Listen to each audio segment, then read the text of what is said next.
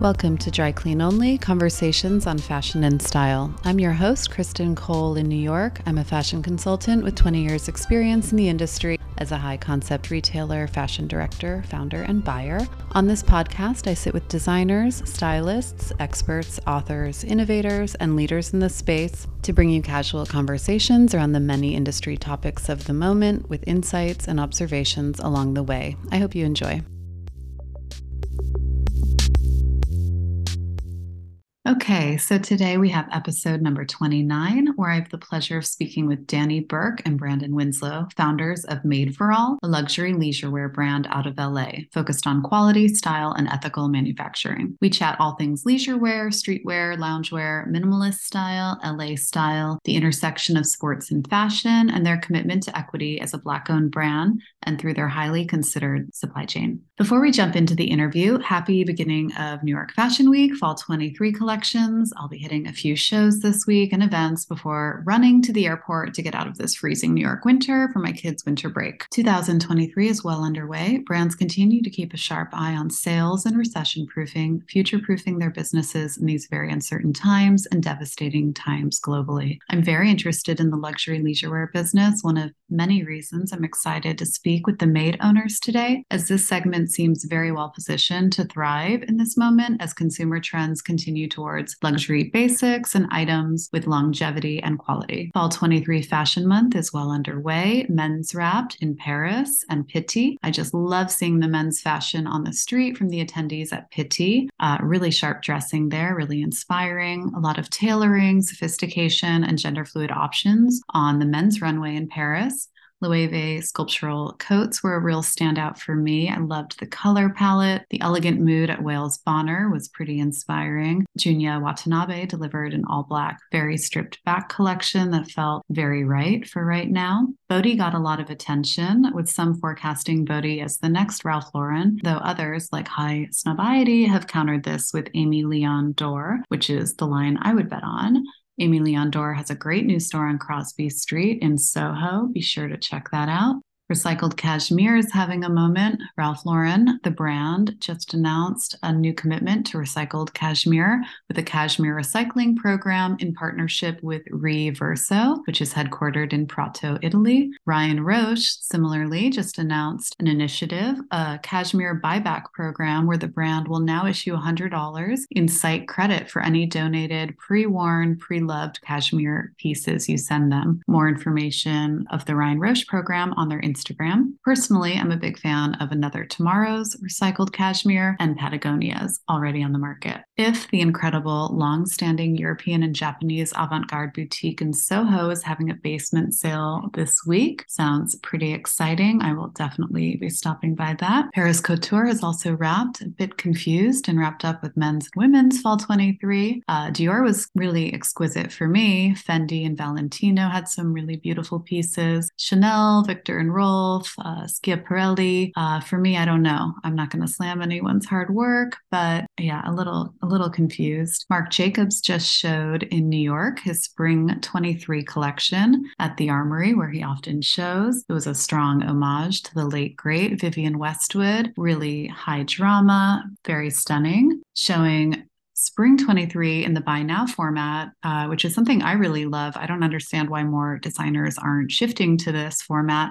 If everyone showed this way, I I think sales at the consumer level would be lifted considerably with that instant gratification of buying, you know, straight off the runway. Uh, it would also kind of be the death knell to fast fashion, right? If if designers started showing in this cadence. Anyways, on that note, H&M Studio, whatever that is, has a collection showing on Vogue runway right now. I guess it's about sustainability, but um, yeah, fast fashion and sustainability seem pretty ironic. Uh, Copenhagen has just wrapped as well the brand with real sustainability commitments. Ganni showed a great fall 23 collection, a bit more grown up. I flagged a couple of coats that I love, very everyday, but really beautiful, uh, and a party dress that I am very interested in trying. In case you missed it, I interviewed Ganni's sustainability director a while back on the pod. So check that out if you want to hear more on some of their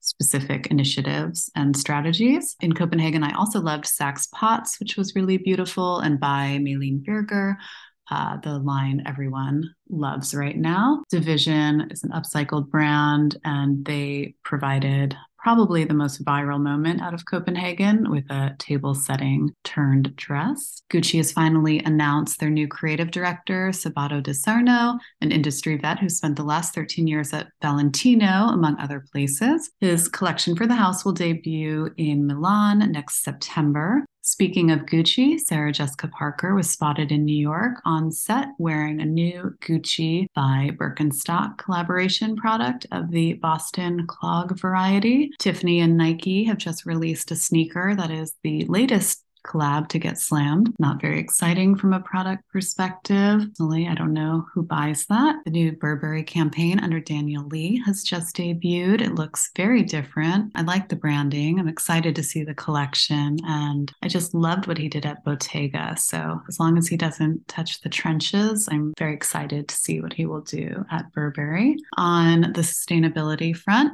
major advancements towards transparency and sustainability in France, with them leading the way before the, the rest of the EU, making climate impact labels mandatory. The French decree will require solutions for labeling straight away for companies over the 50 million euro mark and smaller companies during 2024 and 2025. This decree applies to all fashion brands that sell garments, footwear, and home textiles in the French market. Uh, other exciting news Phoebe Philo has just announced that her long awaited eponymous brand will launch its first collection September 23. Okay, so now on to what you are here for my conversation with Made for All founders, Danny and Brandon.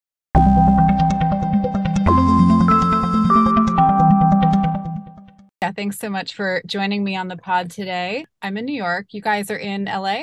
So I'm oh yeah, Danny lives in Portland and he comes back and forth. Um, and I live in LA. But I'm originally from the LA area. I just took some opportunities out here and made my way to this rainy city.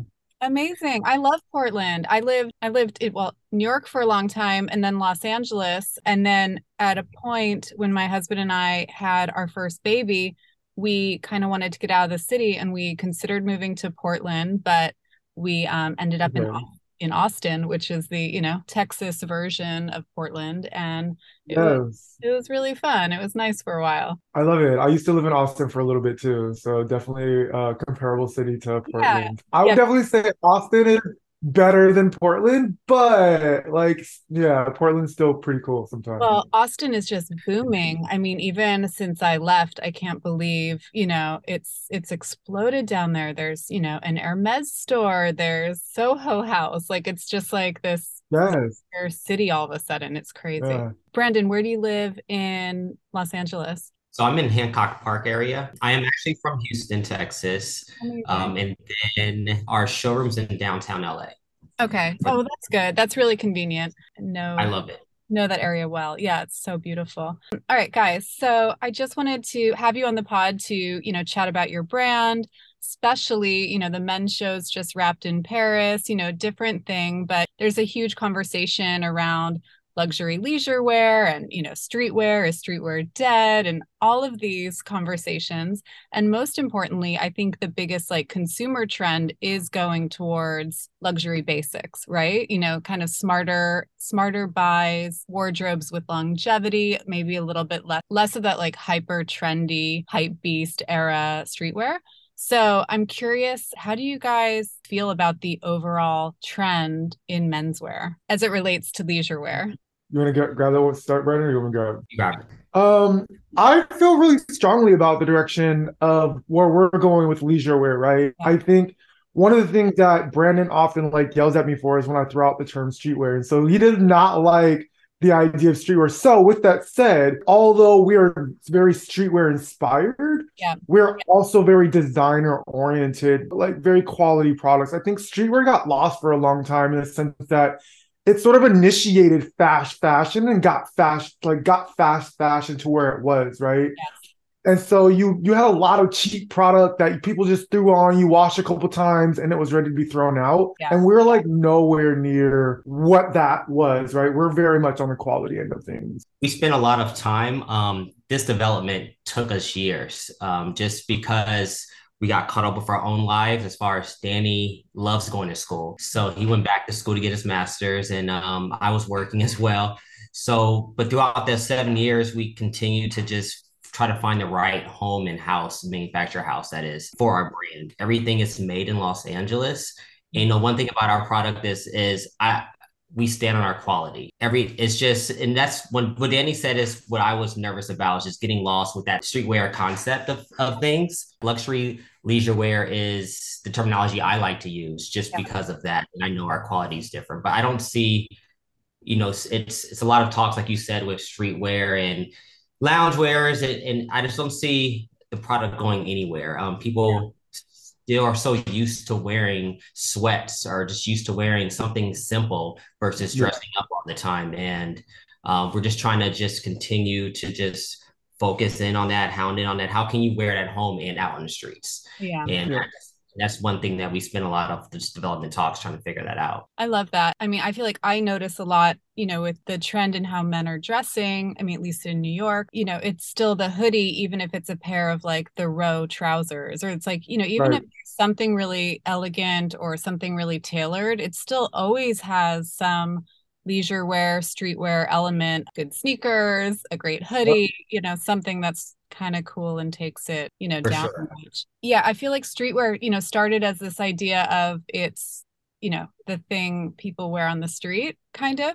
And then it turned into this like logo heavy, super identifiable, hype beast, yeah. trend oriented items like luxury or, you know, down market, like anywhere and yeah i don't know i don't know where it is now like it also to me used to be like skate culture and mm-hmm. 90s like 90s basketball. And then i just yeah it's a very um it's like a big catch-all for so many things. And so i think luxury leisure wear orientation makes sense. if it was if it was up to me. It would be we would not have brand our stuff would not be branded at all. But you know being a new yeah. brand um you know we're not influencers. We're not like tiktok reality stars. So we have to put our names on it just so people can associate and then just re- and just recognize it Totally. Yeah, I think taking that thought further, like especially when you're talking about some of the old streetwear skater brands, when we think about a Vizu and like Bathing Ape, and like a lot of those companies, you have these very loud colors. Yeah. And like I see with in, in designer culture, especially when you move into like economic uncertainty,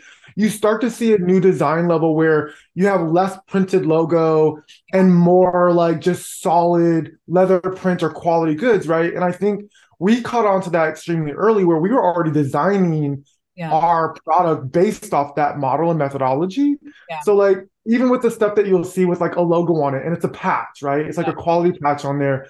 We're very minimalist in the idea that we like if you see our our brand. If you know it, you know it. If you don't, like, you don't need to know how much it how much it costs. You don't need to know. All you need to know is look at that quality, look at that leather, look at feel that material, the French terry, the the high density like logo print, you know that kind of stuff. Yeah, that's very much like I feel like this has been the evolution of post pandemic dressing, right? It's like the way we shop and the way we dress now, which which makes so much sense. Tell me a little bit about each of you about your backgrounds and how what what brought you to fashion? If you even think of yourself as in fashion. I know fashion is such a like specific way of maybe you're just doing your lifestyle brand. it, it is. I, right. I, I feel like too just even just on that last the last word you said like fashion like i consider we just launched really six months ago. So like this is still new. I sometimes I have to remind myself that, you know, we are designers, you know, we do hold a brand, but this started, we had this idea eight years ago.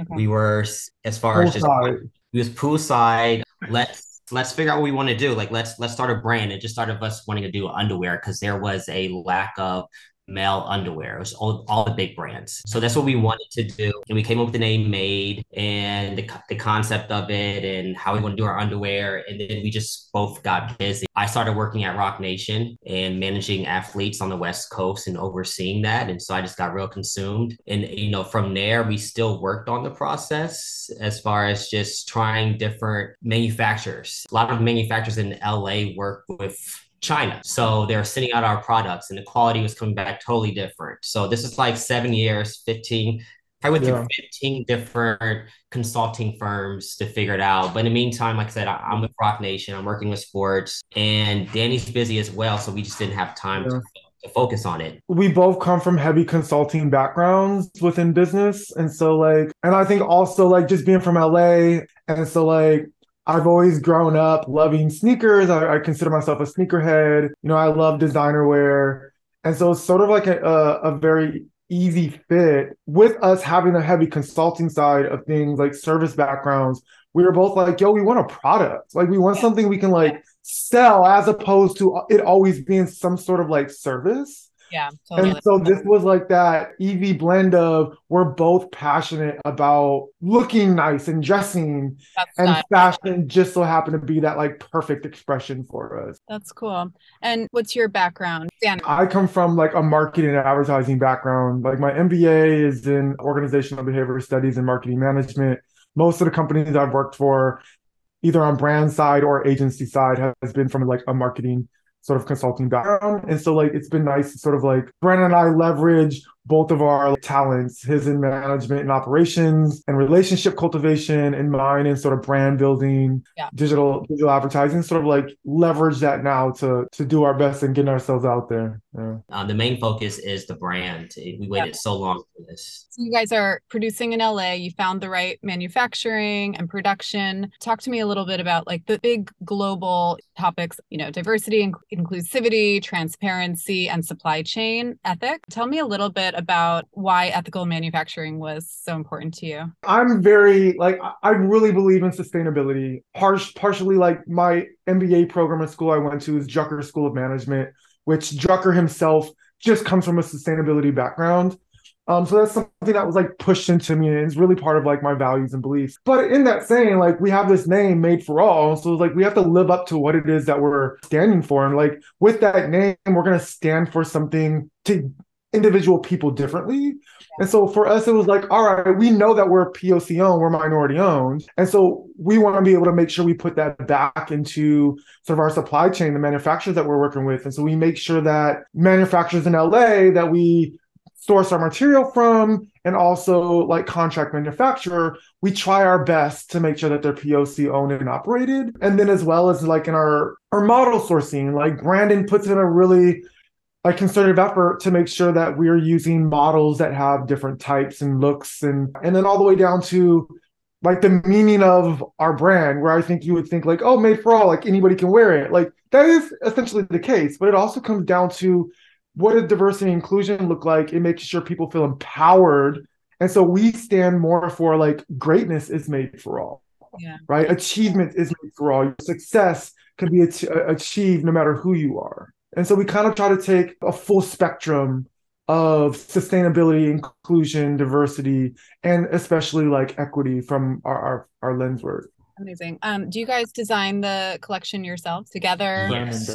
Oh, more so me. Um, more so like a I don't want to use the word dictatorship, but no, I, I try to get everyone's input. But, yeah, but it's more it's more so me, but it, it's it's a we I take everyone's input. Uh, me and Danny, of course, have like the highest input, but we have other members on our team that started with this. But so we just yeah, we just draw it out. We we go back and forth a lot. We work with a designer that's local to um to make the vision on paper, and it's just a lot of back and forth. Honestly, yeah. I'm I'm more particular. Danny be like, oh, I want longer string and you know we'll get into it because i'm like how long? How many inches? Like, how, i don't know. I just what do you want me to tell you? It well, just needs to be longer. don't tell me your opinion then. So it's like you know so that's pretty much how our day-to-day goes. You know yeah we just design everything in, in house yeah. yeah.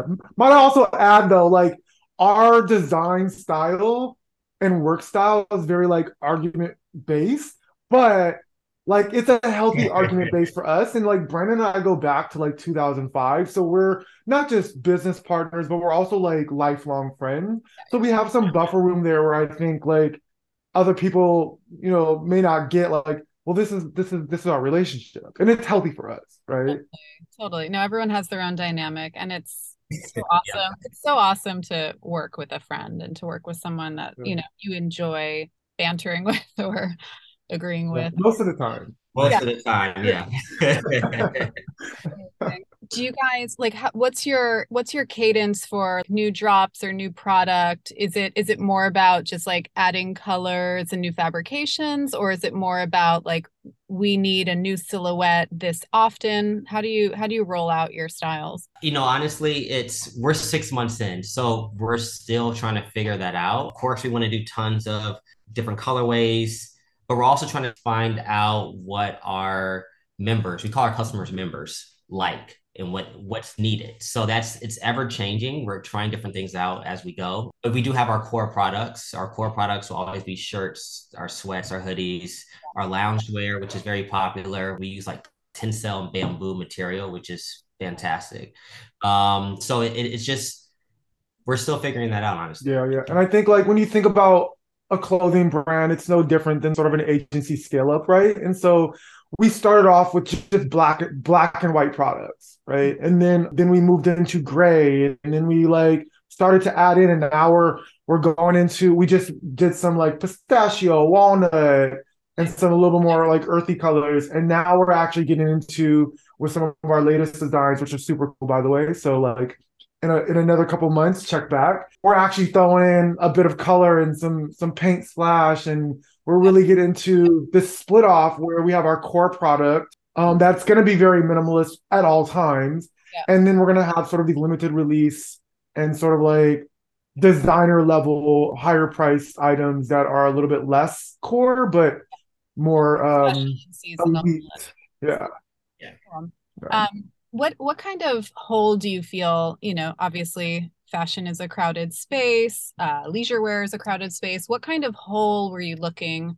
Like you came at this, you know, from a point of expression and, you know, to build a brand. What kind of hole did you see in the market? Was there something specific where you were like, we could, we could do that?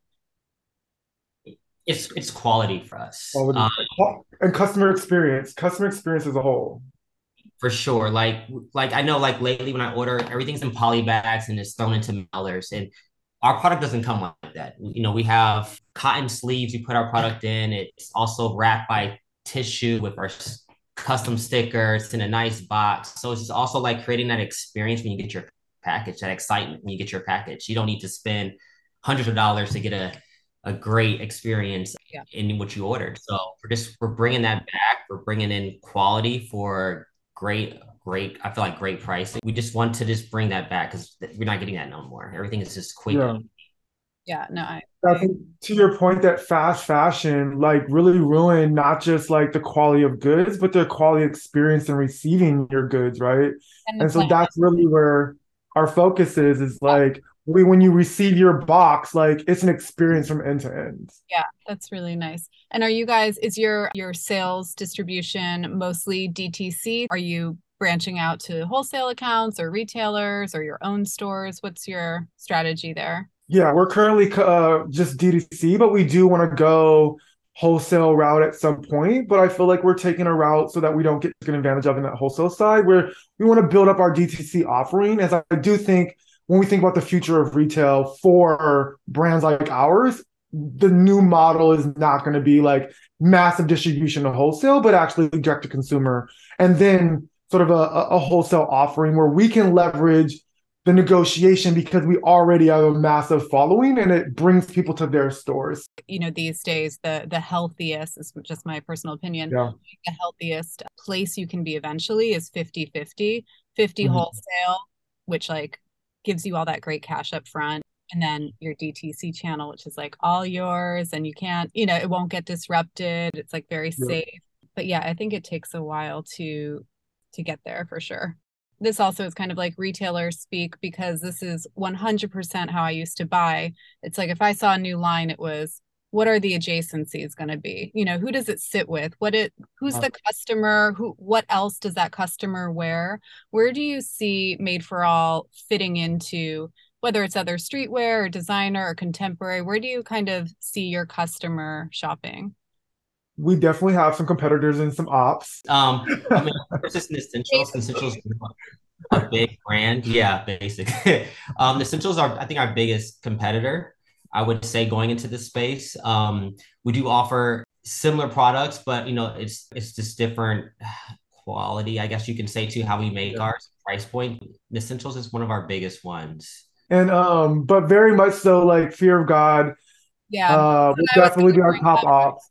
Yeah. Yeah, so definitely our top ops. And then I would also get into saying that like even from like lower price to higher price, right? Like we would we would have a couple others. I don't know, Elwood to name one, Gallery Department, and a few others that we would fall in line with, um, and our product would be placed around.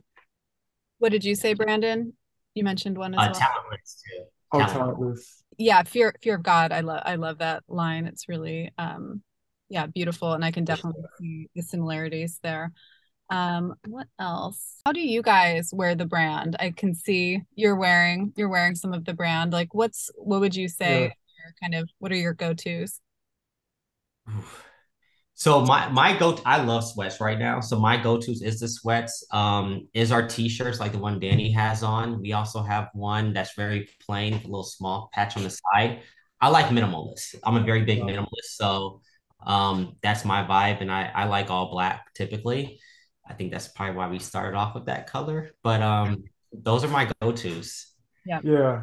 I would say that um mine is very story oriented. The way I like to see people wear the brand, but then how also I wear it. It's kind of like you put on your your your made shirt, which is like a heavyweight shirt in itself. You match it up with whatever jewelry or whatever look you're going with.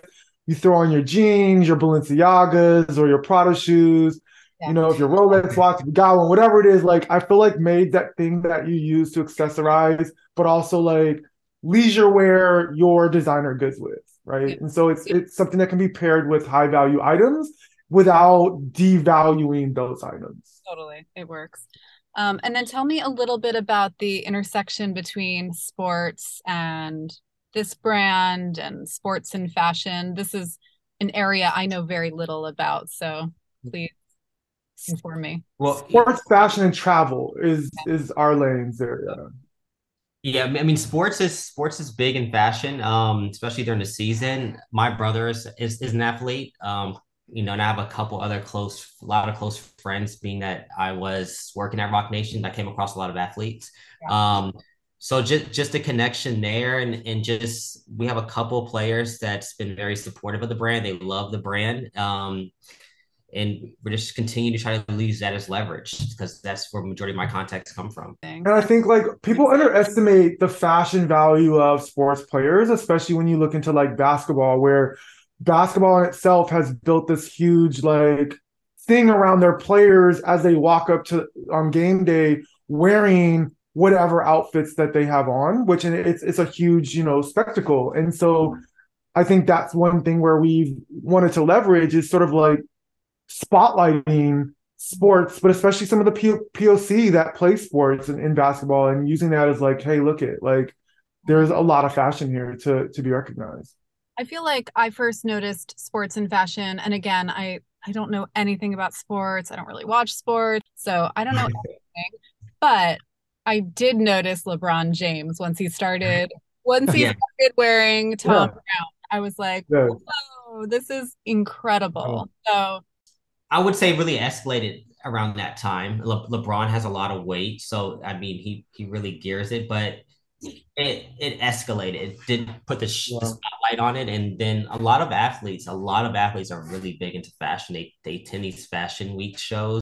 They a lot of them have their own brands. Yeah. You know, it's so it, it's it's a really big thing. Basketball in itself has been leading fashion for years and years and years, like 30, 40 plus years. When you think how the evolution of basketball shorts also influenced how men or people wore shorts in public as a whole. And then with that of like sneakers, sneakers being in basketball has always been something that led the innovation of, you know, footwear across boots, whatever it was, right? And so like I definitely think like that's where we love to be is sort of on the innovation and basketball sometimes leads that. And like the whole streetwear thing, like also yeah. like skate yeah. culture, but also basketball 100% your what's your vision for the brand? If you guys could see your brand in 10 years like where do you want to see it? It's it's limitless. Um de- definitely we want to see our in a few years. We do want to get a brick and mortar. It's almost like it's it's enough room for everybody right? So just imagine essentials and fear of god. We want our two lines that we want to create that elevated and our core to be similar to that. We do want to be in stores. Bloomingdale's is one of my stores I want to be in. That that middle touch. Um, we just we just want to stay around yeah. and continue to grow steady. That's all. Yeah, I would agree. I think like that that sort of core and then like designer value is I think like in 10 years, I would love to see us have, you know, a thousand dollar jacket on the designer end, but yeah. then still a very nice quality design jacket on a core level that it doesn't matter who you are, it's still accessible yeah. at that like 150 200 dollar level, right? And so I think that for me is in made for all is like living up to that and exuding the idea that like we're not just coming at this like idea of like fashion from this like equality standpoint from but from an equity lens where we design product that literally is accessible for anybody's greatness. Any collaborations or like newsy items on the horizon? I mean, you guys are only six six months in, so everything is probably new and newsy. Six months today. Six yeah. months today. So um, we're talking about collaborations right now. Nothing really